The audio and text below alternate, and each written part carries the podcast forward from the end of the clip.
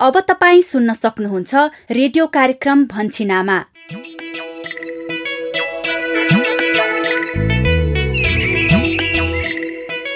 नमस्कार। रेडियो कार्यक्रम लहर भन्छिन आमाको दुई सय सत्रौं भागमा स्वागत गर्छु। म यशोदा।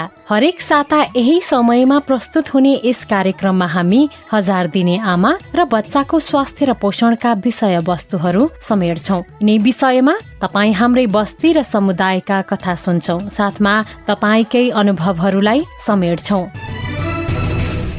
आजको विषय वस्तुमा प्रवेश गर्नु अगाडि तपाईँ सहभागी श्रोताले रेडियो कार्यक्रम भन्छिनामा सुनेर दिनुभएको प्रतिक्रिया सुनौ। आज हामीले सुदूरपश्चिम प्रदेश डडेलधुरा भागेश्वर गाउँपालिका तीन नानीगाड निवासी पार्वती टुकुरियाको प्रतिक्रिया समेटेका छौ। नमस्कार म भागेश्वर गाउँपालिका तिन नानीगाडबाट पार्वती टुकुरिया बोल्ला भन्ने चाहिँ रेडियो कार्यक्रम पनि चलाइरहेछ। यो एकदमै निको छ जो नाटक गराउँछ त मलाई बहुत निको तैँले बहुत सन्देश दिइरहेछ। आगामी दिनमा यसरी हाम्रा स्वास्थ्यसँग सम्बन्धित रहेर कार्यक्रमहरू अगाडि बढाइराख्या सधैँभरि चलाइराख्या भनेर शुभकामना नमस्कार। पार्वतीजी महत्वपूर्ण प्रतिक्रियाको लागि धेरै धेरै धन्यवाद। अनि सहभागी श्रोता तपाईँका पनि कार्यक्रम सुनेर व्यवहार परिवर्तन गर्नुभएका अनुभवहरू छन् भने हामीलाई पठाउनुहोला। हामीलाई फोन गरेर आफ्ना सुझावहरू रेकर्ड गराउने नम्बर कार्यक्रमको अन्त्यमा भन्नेछौ। अब भने हामी कार्यक्रम भन्छिन आमाको आजको नियमित छलफलतिर लागौं। कार्यक्रममा आज हामी छ महिना माथिको बच्चाको पूरक खानाका बारेमा छलफल गर्दैछौ। यसभित्र छ महिनादेखि दुई वर्षसम्मको बच्चालाई पोषण युक्त खानेकुरा खुवाउन स्थानीय स्तरमै उपलब्ध खानेकुराबाट के कसरी समावेश गर्नुपर्छ भन्ने सन्देश समेटिएको मूल पानीको नाटक श्रृङ्खला। तपाईँले भन्नुभएको जस्तै अन्न दाल तथा गेडागुडी फलफुल माछा मासु अन्डा तथा दुधबाट बनेका परिकारहरू हरियो सागपात मिलाएर खुवाइरहेका छौ नि। ए ल राम्रो। अनि छ महिना उमेर पूरा भएको बच्चालाई के कसरी थप खाना खुवाउनु हुन्छ भन्ने बारेमा केही हजार दिने परिवारका सदस्यको अनुभव पनि सुन्नेछौ। मेरो बच्चा चाहिँ अहिले दस महिनाको भयो। रुचाइ अनुसार स्वाद अब फेर्दै दिनमा चार पटक पछाडि नै खुवाइन्छ। त्यसै गरी छ महिना उमेर पूरा भएपछि दुई वर्षसम्मको बच्चालाई के कस्ता थप खाना खुवाउनु पर्छ के कति मात्रामा कति पटक कसरी खुवाउनु पर्छ भन्ने बारेमा विज्ञ स्वास्थ्य कर्मीका कुरा पनि सुन्नेछौ। हामीले बच्चालाई चाहिँ छ महिना पुरा भएपछि पूरक खानाको साथसाथै कम्तीमा दुई वर्षसम्म नियमित स्तनपान पनि सँगै गराउनुपर्छ। साथमा अन्य सन्देशमूलक सामग्रीहरू त छँदैछन्। आउनुहोस् अबको करिब आधा घण्टा सँगसँगै छलफल गरौं। छलफलको सुरुवात गरौं नाटक श्रृङ्खलाबाट आजको मूल पानीको नाटक श्रृङ्खला छ महिनादेखि दुई वर्षसम्मको बच्चालाई पोषणयुक्त खानेकुरा खुवाउन स्थानीय स्तरमै उपलब्ध खानेकुराबाट के कसरी समावेश गर्नुपर्छ भन्ने विषयमा केन्द्रित छ। नमस्कार म शशिकला आमा। मूलपानीको यस अघिको कथामा पालिका अध्यक्ष मना आमा हाम्रो घर आउनु भएको थियो। धेरै पछि उहाँसँग मेरो कुराकानी हुन पायो। यही मौकामा मैले छोरा अरुण र सङ्गीताको बिहेको निम्तो पनि दिइसके। सङ्गीता र अरुण पढे लेखेको र बुझ्ने भएकोले आफ्नो बिहे सामान्य तरिकाबाट गर्ने निधो गरेका छन्।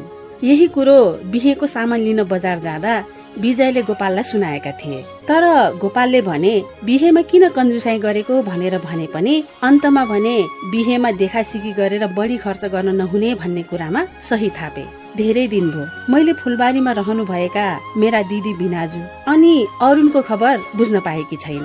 आजको कथा त्यतैबाट सुरु गरौँ है त।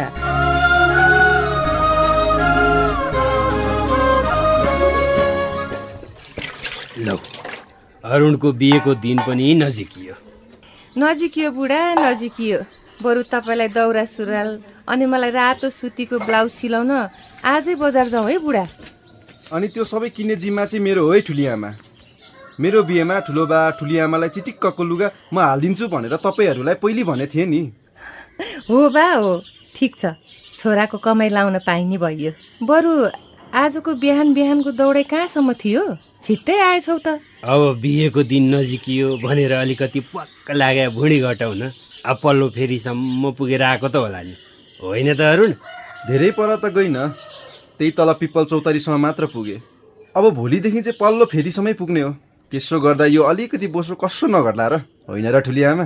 हो नि छोरा तेरो ठुलो बानी मसँग बिहे गर्ने भनेर कुरा छिनेसी त। पेटको बोसो घटाउन पारी डाँडाको उकालो त एक घन्टामै चढ्थे रे।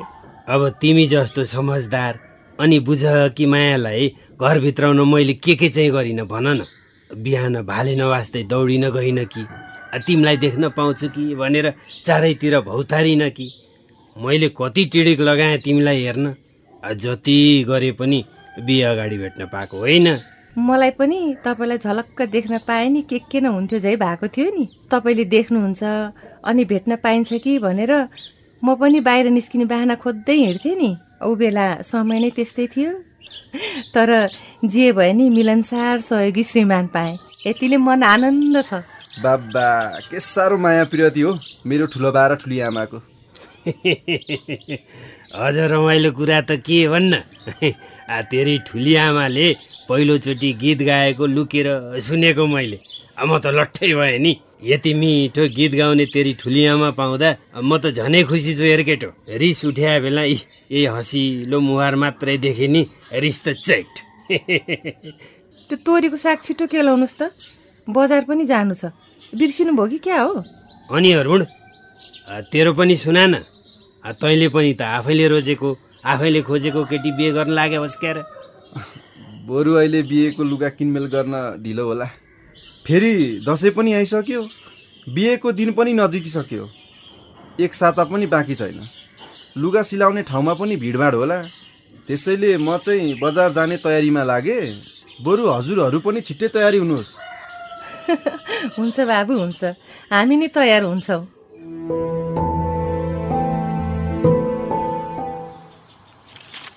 होइन हौ सन्तमान अनि पेम्बा। बुढाबुढी के गरी बस्या छौ ए नमस्कार है। नमस्कार नमस्कार। बिस्तारै है शशिकला आमा। भर्खर झाडु खालेको आँगन अलि हिलो छ। ए भनेपछि दसैँको चहल पहल यता नि सुरु भएछ है? अँ सुरु भयो नि शशिकला आमा सन्चै हुनुहुन्छ? सन्चै छु। हाम्रोतिर पनि भ्याइ नभ्याइ छ भने। दसैँसँगै अरुणको बिहेको दिन पनि आइसक्यो। कामको चापा चाप छ त्यही भएर म गइहाल्छु। अहिलेलाई अरुणको बिहेको निम्तो मात्र गर्न आएकी हुँ। दसैँको टिकाको दिन अर्थात् अर्को बुधबार बिहे छ नि। घरमा टिका सिका लगाएर बिहेको निम्तो मान्न आउनु है फेरि। ओहो भइहाल्छ नि शशिकला आमा अनि छोरालाई कस्तो छ नि? अलिक भए पनि तङ्ग्रिन थालेछ है। अलिक फुर्तिलो पनि देखेँ मैले। तपाईँले दिनुभएको सुझाव अनुसार हामीले गरेको सिहारको फल हो नि यो शशिकला आमा। तपाईँले भन्नुभएको जस्तै अन्न दाल तथा गेडागुडी फलफुल माछा मासु अन्डा तथा दुधबाट बनेका परिकारहरू हरियो सागपात मिलाएर खुवाइरहेका छौँ नि। हो नि यी विभिन्न दस समूहका खानेकुरामा कम्तीमा पाँचसम्मको खानेकुरा त हरेक छाकमा पार्ने गरेका छौँ। अझ अहिले त माछा मासु अन्डा पनि कस्तो मजाले खान्छ बाबुले। ए ल राम्रो। अनि साँच्ची बाबु कति उमेरको भयो नि पेम्बा अहिले?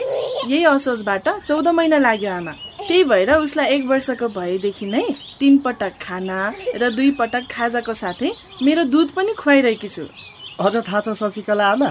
बाबुले खाने लिटो जाउलोमा अन्डा मासु तथा कलेजोको सानो सानो टुक्रा पकाएर बनाएर मिसाएर खुवाएपछि त मिठो मानेर खान्छ पनि। ए ल राम्रो कुरा सुनायो। बाबुलाई दिन हो अन्डा माछा मासु जस्ता पशुपन्छी जनीय खाना खुवाउनका लागि घरमै सानो स्थानमा अर्धबन्देज खोर बनाएर कुखुरा पनि पालेका छौँ। अहिले त बाबुसँगै हामी परिवारका लागि पुग्ने मात्रामा ताजा अन्डा र मासु पनि घरमै उत्पादन गरी खान पाएका छौँ। त्यति मात्रै कहाँ हो र? यो सँगै हामीले थोरै ठाउँ वा करेसाबारीमा व्यवस्थित तरिकाले सानो परिवारलाई पुग्ने मौसम अनुसारका पोसिला हरिया सागपात तरकारी तथा फलफुल पनि फलाएर खान थालेका छौँ। खानुपर्ने जति पोसिला खानेकुरा आफ्नै घर करेसा बारीमा उत्पादन गरेर खाना खुवाउन पाउँदा ढुक्क छ आमा हामीलाई त। अझ घरमा नभएको काजु बदम किनेर भए पनि खुवाइरहेका छौँ। तिमीहरूको बाबु स्वस्थ भएको कुरा सुन्न पाउँदा खुसी लागेको छ। ल अब मलाई पनि ढिला भयो। अघि पनि निम्तो दिइहाले टिकाको दिन बिहेमा चाहिँ आउनु नि सबैजना है? ए हुन्छ आमा हुन्छ। हस् आमा हामी मिलाएर आउँछौँ।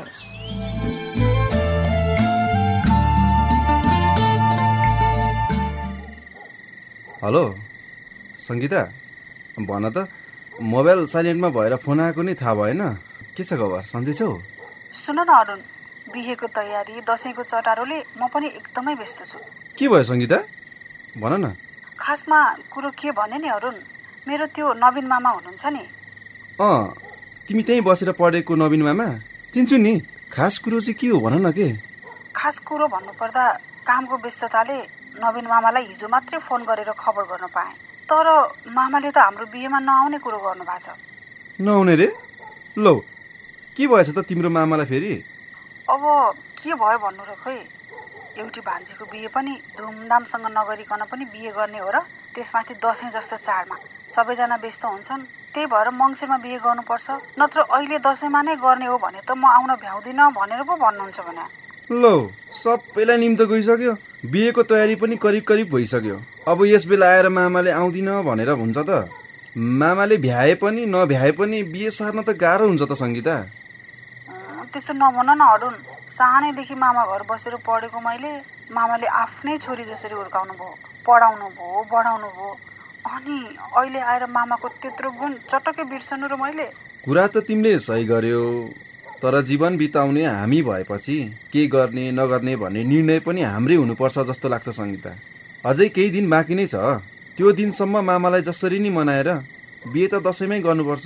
बरु तिमी र म मिलेर मामालाई सम्झाउ न त हुन्न? त्यही गर्नु पर्ला अरुण। फेरि मामाले चित्त दुखाउनु भयो भने त हाम्रो बिहे यहीँ दसैँमा सम्भवै नहोला।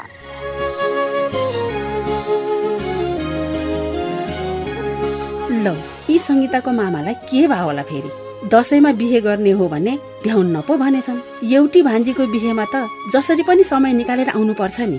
बरा यो कुराले सङ्गीताले कति तनाव भइरहेको होला। अझ यता हामीले पनि इष्टमित्र छरछिमेक लगायतलाई निम्तो दिइसक्यौँ। अरू तयारी पनि लगभग भइसक्यो। यस बेला आएर बिहे पछाडि सार्न त कसरी सम्भव होला त? यो कुराले पो तनाव दियो त।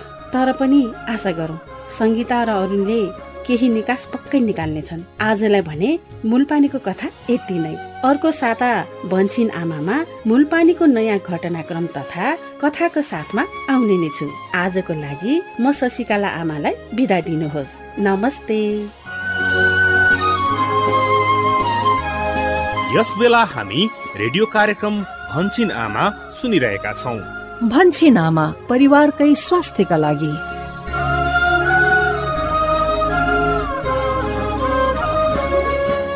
कार्यक्रम भन्छिन आमामा भर्खरै हामीले छ महिनादेखि दुई वर्षसम्मको बच्चालाई पोषणयुक्त खानेकुरा खुवाउन स्थानीय स्तरमै उपलब्ध खानेकुराबाट के कसरी समावेश गर्नुपर्छ भन्ने सन्देश समेटिएको मूलपानीको धारावाहिक नाटक श्रृङ्खला सुन्यौं। कार्यक्रममा अब भने छ महिना उमेर पूरा भएपछि दुई वर्षसम्मको बच्चालाई के कस्ता थप खाना खुवाउनु पर्छ के कति मात्रामा कति पटक कसरी खुवाउनु पर्छ भन्ने विषयमा छलफल गरौं। प्रस्तुतिमा हुनुहुन्छ सहकर्मी भूपेन्द्र।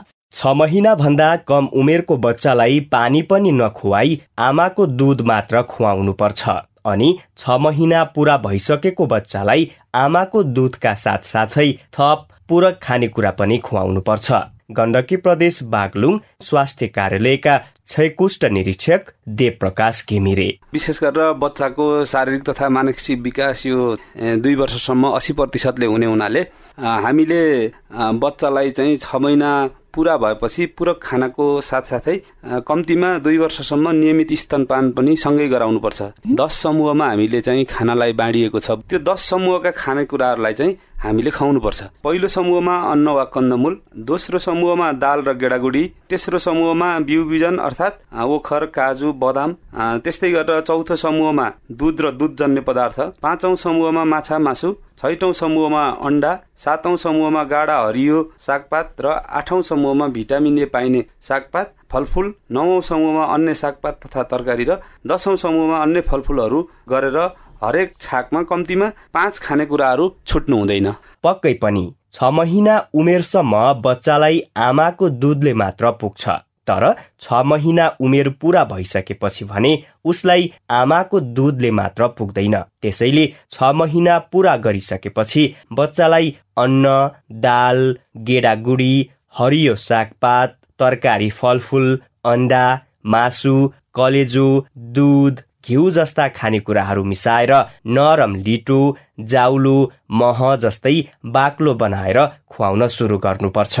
सुदूरपश्चिम प्रदेश डडेलधुरा भूमिराज स्वास्थ्य चौकीका प्रमुख श्याम बोहरा। छ महिना पुरा भइसकेपछि उयोको जम्मै पोषक तत्त्व का लागि उयोको वृद्धि विकासका लागि एक छाकको खानामा हजुरको दुध दही फलफुल गेडागुडी मासु माछा र हरियो सागपात जन्य कुराहरू मिसिएको हुनुपर्ने हुन्छ र मासु माछा पनि उयोको लागि एकदम मसिनो बनाएको पाकेको एक दुई टुक्रा कलेजोको टुक्रा भन्छ उसरी विशेष गरेर होइन? छ महिना नाइको बच्चाका लागि। तै बेला हामीले उसलाई एकदम पाकेको खाना हुनुपर्ने हुन्छ। पाकेको खाना र एकदम नरम अर्धठोस अर्थात् यो मह जसो चम्मचबाट बग्ने किसिमको हुनुपर्छ अर्ध ठोस हुनुपर्ने हुन्छ। छ महिना उमेर पुरा भइसकेको बच्चाको जाउलो तथा लिटोमा दाल मसिनो गरी काटेको हरियो साग तरकारीका साथै अन्डाको आधा भाग वा नरम गरी पकाइएको कलेजोको एक दुई टुक्रा राखेर बनाउनु पर्छ। अनि उमेर बढ्दै जाँदा सिङ्गै अन्डा वा दुई तिन टुक्रा जति कलेजो वा मासु नरमसँग पकाएर राख्न सकिन्छ। अनि बच्चालाई खुवाउने खानाको मात्रा र पटक बच्चाको उमेर बढेसँगै बढाउँदै लैजानुपर्छ। प्रदेश एक सङ्खुवासभा खाँदबारी नगरपालिका स्वास्थ्य शाखामा सेवारत जनस्वास्थ्य निरीक्षक प्रतिमा खरेल। छ महिना पुरा भएका र नौ महिनासम्मका बच्चाहरूलाई चाहिँ तिन पटक चाहिँ पुरा खानेकुरा खुवाउनु पर्छ बिहान दिउँसो बेलुका यसमा चाहिँ अब पोसिलो जौलो भयो अनि लिटो भयो अनि नरम दाल र भात मिचेको नरम खानेकुराहरू खुवाउन सकिन्छ। त्यसै गरी पहिलोचोटि खुवाउँदाखेरि चाहिँ सुरुमा चाहिँ दुई तिन चम्चा ठुलो चम्चाबाट दुई तिन चम्चाबाट सुरु गर्ने र दिनौ थोरै थोरै मात्रा बढाउँदै जाने र नौ महिना पुग्दाखेरि चाहिँ घरमा प्रयोग गर्ने चाहिँ सानो कचौराको चाहिँ एक कचौरा चाहिँ खानुपर्छ भनेर भन्छ। अब यो अनि लपक्क पारेर स्वाद परिवर्तन गरेर कहिले नुन हालेर कहिले चिनी हालेर कहिले मिश्रीहरू सक्खरहरू हालेर यसरी खुवाउन पनि सकिन्छ। त्यसै गरी नौदेखि बाह्र महिनाको बच्चाहरूलाई चाहिँ तिन पटक खाना खुवाउनुपर्छ र एकपटक खाजा गरेर जम्मा चार पटक खुवाउनुपर्छ। अनि यो खाजामा चाहिँ हामीले अब एउटा अन्डा राख्न सक् राख्न सक्यो त्यसै गरी एकदाना स्याउ राख्न सक्यो अनि त्यसै गरी एक कोसा दुई कोसा केराहरू ती कुराहरू चाहिँ खाजामा राख्न सकिन्छ। एक आधी गिलास दुध राख्न सकिन्छ। त्यसै गरी बाह्रदेखि तेइस महिनाका बच्चाहरूलाई चाहिँ हामीले तिन पटक खाना र दुई पटक खाजा गरेर जम्मा पाँच पटक भन्छ। अब बिहान दिउँसो बेलुका त खाना भइहाल्यो अनि बिहान उठ्ने बित्तिकै एकपटक खाजा र दिउँसो एकपटक खाजा भनेर जम्मा पाँच पटक खुवाउनुपर्छ। हो उमेर अनुसार बच्चाको शारीरिक र मानसिक विकास राम्रोसँग होस् भन्नका लागि उमेर बढेसँगै खानाको मात्रा र पटक पनि बढाउँदै लैजानुपर्छ। अनि यसरी बच्चालाई पूरक खाना खुवाउँदा बच्चालाई डुलाउँदै खेलाउँदै खानाको आकार स्वाद फेरेर पटक र मात्रा मिलाएर खुवाउनु पर्छ सुदूरपश्चिम प्रदेश कञ्चनपुर भीमदत्त नगरपालिका स्थित महाकाली प्रादेशिक अस्पताल पोषण पुनर्स्थापना गृहका इन्चार्ज इन्द्रा भट्ट। छ महिना पुगिसकेपछि हामीले पाँचसम्मको खानेकुरा मिलाएर आज जाउलो खुवाछौँ भने अर्को दिन सर्वोत्तम पिठो खुवाउनु पर्यो। अर्को दिन उहाँले चाहिँ चिउराको खिर खुवाउनु पर्यो। अर्को दिन उहाँले चामलको खिर खुवाउनु पर्यो। कुनै दिन सुजीको रोटी खुवाउनु पर्यो। पटक मात्र परिकार पनि मिलाउनु पर्यो। एकै दाल भात मात्र बच्चाले खाँदैन हामीले फलफुल पनि दैनिक रूपमा एउटै फलफुल खान्छौँ भने त्यो पनि मन पराउँदैन। सिजन अनुसारको फलफुल पनि हामीले दिनुपर्ने हुन्छ। पाँचसम्मको खानेकुरा मिलाएर खुवाउनुहोस् र लिटो मात्रै होइन लिटोमा पनि तपाईँले कसरी बनाउनु भएको छ? एक भाग भट्ट एक भाग मकै एक भाग गहुँलाई अलग अलग भुट्ने अलग अलग पिस्ने र त्यसपछि ल्याइसकेपछि हामीले एउटा डब्बामा राख्ने अनि अलिकति घिउ राखेर भुट्ने चिनी हालेर या दुध हालेर खान्छ। दुध हालेर खाने न त चिनीमा हामीले चाहिँ सुजीको हलुवा जस्तै गरेर बनाउनु पनि सक्छौँ। अलिक टाइम पनि दिनु पर्यो। बच्चाले खाँदैन भन्यो आज तपाईँले एउटा खाना भोलि तपाईँले यदि त्यही दाल भात तरकारीमा पनि अन्डा मिसाइदिनु कलेजोको टुक्राहरू पिसेर दिनु त उसले मन पराउन सक्छ। त्यसले गर्दा खानाको प्रकारहरू परिवर्तन गर्नुहोस् र एक छामा त्यो पाँचैसम्म पर्ने गरेर खुवाउनु खुवाउनुहोस् खान्छ कि खाँदैन। त्यसपछि तपाईँ ललाई फलाइ गर्नुहोस् उसलाई मनपर्ने खुवाउनुहोस् गाना सुनाउनुहोस् गीत सुनाउनुहोस् उसलाई चाहिँ टाइम एक घन्टा दिनुभएको छ भने दुई घन्टा दिनुहोस्। हो सामान्यतया बच्चाको तौल छ महिनामा जन्मिँदाको तौलको दोब्बर बाह्र महिनामा जन्मदाको तौलको तेब्बर हुनुपर्छ। त्यस्तै एकदेखि दुई वर्षको अवधिमा बच्चाको तौल औसतमा प्रति वर्ष साढे दुई किलोले बढ्नुपर्छ। यसरी उमेर अनुसारको बच्चाको तौल बढाउन बच्चालाई उमेर अनुसार मात्रा मिलाएर पोषणयुक्त खाना खुवाउनु पर्छ यो कुरालाई बच्चाका अभिभावकले कतिको बुझेर व्यवहारमा लागू गर्नु भएको छ त। सुनौ लुम्बिनी प्रदेश नवलपरासी पश्चिम प्रदेश एक सङ्खुवा सभा र बागमती प्रदेश सिन्धुपाल्चोकका केही हजार दिने अभिभावकको अनुभव। हमार नाम पूजा ओझा, राम ग्राम दस, नदवा। हमार लड़का कुमार तेईस महीना बा। छह महीना कुमार जब पूग गए थोड़ा सा दाल, चावल हल्का सा सब्ज़ी रोटी के फोकला मिस के ओमे खियावल जाला। तब करे बाद में अंडा उंडा शुरू कैलस खाए के थोड़ा थोड़ा अंडा भी खाए लगा ली सात आठ महीना खो गए तो मासू, मछली धीरे धीरे फिर खाए लगा है लिटो पिए लगा ली हरा सब्ज़ी। दिन भर में चार बेर, पाँच बेर खियावत रहली। धीरे धीरे जैसे उम्र पुगत गई ओकरे अनुसार खुराक भी बढ़ावत गईली नरम बनाए के तब खियावत रहली। ये सब खेवले से बुद्धि विकास भाई तंदुरुस्ती बा, तगड़ा या रोग से भी लड़ सकेले। हजुर नमस्कार मेरो नाम चाहिँ सुशान्त राई। मेरो घर चाहिँ सपखरी वार्ड नाम तिन। मेरो बच्चा चाहिँ अहिले दस महिनाको भयो। अब उसले रुचाए अनुसार स्वाद अब फेर्दै खुवाउने गरिन्छ होइन? अब दिनमा चारपटक त्यसरी नै खुवाइन्छ।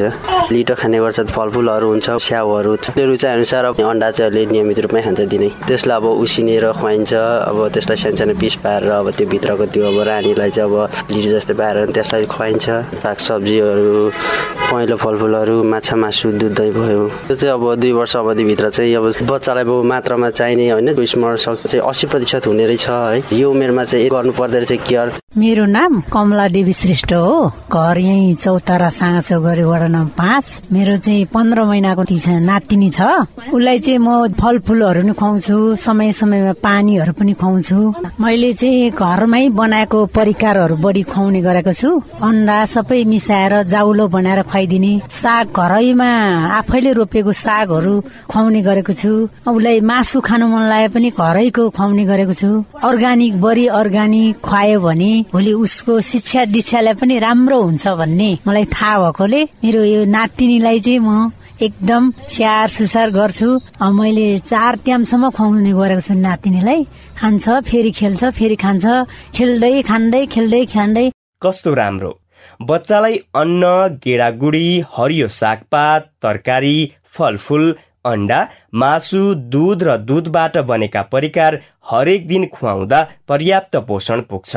यसले बच्चाको उमेर अनुसारको शारीरिक र मानसिक वृद्धि विकास राम्रोसँग हुन्छ। लुम्बिनी प्रदेश बाँके डुडुवा गाउँपालिका स्थित बनकट्टी स्वास्थ्य चौकीका इंचार्ज रिजवान खां। आपके जो पाँच प्रकार की खाना खिलावागा हम लोगों उसके साथ साथ मातारी दूध पिलावा स्वस्थ रही है अपन बच्चा। बच्चा के उस टाइम पर लागा वाला विभिन्न किस्म के रोग से बचा जी है। तीसरा बात, बच्चा के जो उम्र अनुसार वृद्धि विकास है, एकदम समय से हुई है।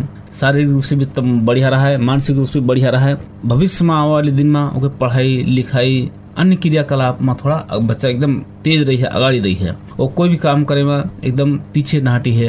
हो, बच्चा स्वस्थ तन्दुरुस्त फुर्तिलो र तेजिलो दिमागको हुने भनेको नै उसको पोसिलो खानाले नै हो। तर कतिपयले लिटो जाउलो बनाउन गाह्रो मान्ने र सजिलो मानेर बजारिया खाना खुवाउने गर्नुहुन्छ। यसरी बजारिया खानेकुरा खुवायो भने बच्चालाई कुपोषण हुन सक्छ। कर्णाली प्रदेश सामाजिक विकास मन्त्रालय स्वास्थ्य सेवा महाशाखामा कम्युनिटी नर्सिङ अधिकृतका रूपमा सेवारत कविता खत्री। बच्चाको आमाले र घर परिवारले के बुझ्नुपर्छ भने बजारको खाना एकदमै निरुत्साहित कम्प्लिटली हामीले खुवाउँदै नखुवाए पनि हुन्छ होइन? किनभने बजारको खानाहरू खुवाउँदाखेरि बच्चाको पेट खराब हुने दाँत धेरै चक्लेटहरू खाएको कारणले गर्दाखेरि दाँतमा किरा लाग्ने बच्चा राति ननिदाउने बच्चाको तौल घट्दै जाने र बजारिया खाना धेरै खाने बच्चाहरूको चाहिँ स्मरण शक्ति कम हुँदै जाने र उसको बौद्धिक क्षमता पनि जुन घरको खाना खाने बच्चाको भन्दा एकदमै कम नै हुन्छ होइन? जसले गर्दाखेरि समग्र बच्चाको वृद्धि विकासमा पनि एकदमै नकारात्मक असर पर्ने भएको कारणले गर्दाखेरि चाहिँ हामीले सजिलोको लागि बजारको खाना खुवाउने बानीको एकदमै बन्द नै गर्नुपर्छ होइन? घरमै भएको र स्थानीय तहमा नै पाइने धेरै पोसिला खानेकुराहरू छन् त्यसलाई नै हामीले प्रबोधन गर्नुपर्छ। पक्कै पनि बजारिया खानेकुराले बच्चालाई पोषण पुग्दैन। जसका कारण बच्चालाई कुपोषण भई ज्यानै समेत जान सक्छ। त्यसैले बच्चाको खानेकुरा बनाउने खुवाउने कुरामा परिवारका सबै सदस्यले उत्तिकै ध्यान दिनुपर्छ। अझ बच्चालाई खुवाउने पोसिला खानेकुराहरूको व्यवस्थापनका लागि आफ्नो भएको करेसाबारी बाँझा जमिनहरूमा मौसम अनुसारका अन्न तरकारी हरियो सागपात फलफुल लगाई आफू खान र बच्चालाई खुवाउन सकिन्छ। लुम्बिनी प्रदेश कपिल वस्तु पटना स्वास्थ्य चौकीका इन्चार्ज परशुराम चौधरी थारू। थप खानेकुराको जिम्मेवारी परिवारको प्रत्येक व्यक्तिले चाहिँ लिनुपर्छ। हामी प्रत्येक सदस्यले उसको चाहिँ के अरे बाबाले होला उसको चाहिँ हजुरबुवाले होला हजुरआमाले होला अङ्कलले होला हरेक सदस्यको चाहिँ समान चाहिँ भूमिका हुन्छ। अब घरको चाहिँ बुवाले बच्चालाई खाना पकाइदिन खाना तयार गरिदिन अनि खुवाउन चाहिँ सहयोग त गर्नुपर्ने हुन्छ। आमाको मात्र चाहिँ जिम्मेवारी हो भन्ने कुरा चाहिँ एकदमै गलत कुरा हो। बच्चाको स्वास्थ्यको सम्पूर्ण विकासको नाम लागि हामी सबै परिवारको उत्तिकै भूमिका हुन्छ। कार्यक्रम भन्छिन आमाको दुई सय सत्रौं भागमा आज हामीले छ महिना माथिको बच्चाको पूरक खानाको विषयमा मूलपानीको नाटक श्रृङ्खला सहितको छलफल सुन्यौं। आशा छ यी छलफल र सन्देशहरू तपाईँलाई पक्कै उपयोगी भयो होलान्।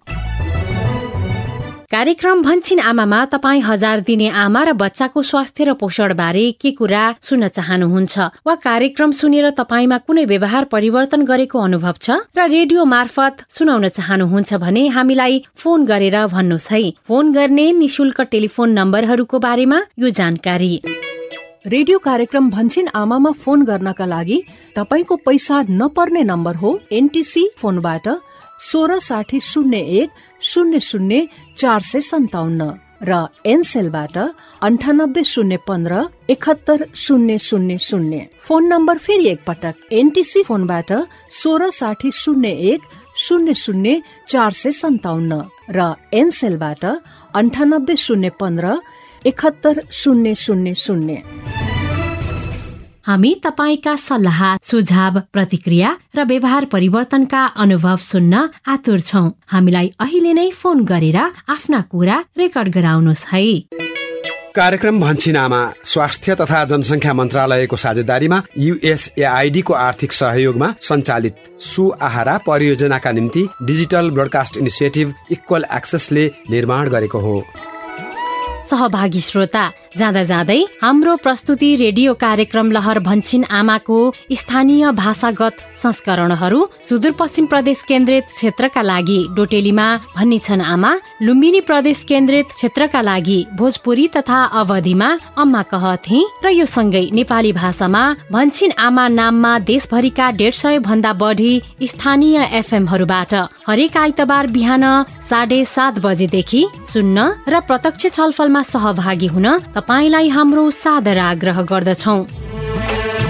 अब भने आजको लागि रेडियो कार्यक्रम लहर भन्छिन आमाको यो केन्द्रीय संस्करणबाट विदा माग्ने बेला पनि हुने लाग्यो। छ महिना माथिको बच्चाको पूरक खानाको विषयमा मूल पानीको नाटक श्रृङ्खला सहितको भन्छिन आमाको आजको दुई सय सत्रौं भाग। यतिन्जेल सुनेर हामीलाई साथ दिनु भएकोमा तपाईँ सहभागी श्रोता प्रति आभारी छौ। आजको लागि भने रेडियो कार्यक्रम लहर भन्छिन आमाका सबै सहकर्मीहरू सुशीला सतीश भूपेन्द्र किस्मती पवन अनि प्रविधि सहयोगी दिनेश तथा सम्पूर्ण स्थानीय एफएम सहकर्मीहरू सहित म यशोदा पनि विदा भए। अर्को साता फेरि भेटौँला। नमस्ते।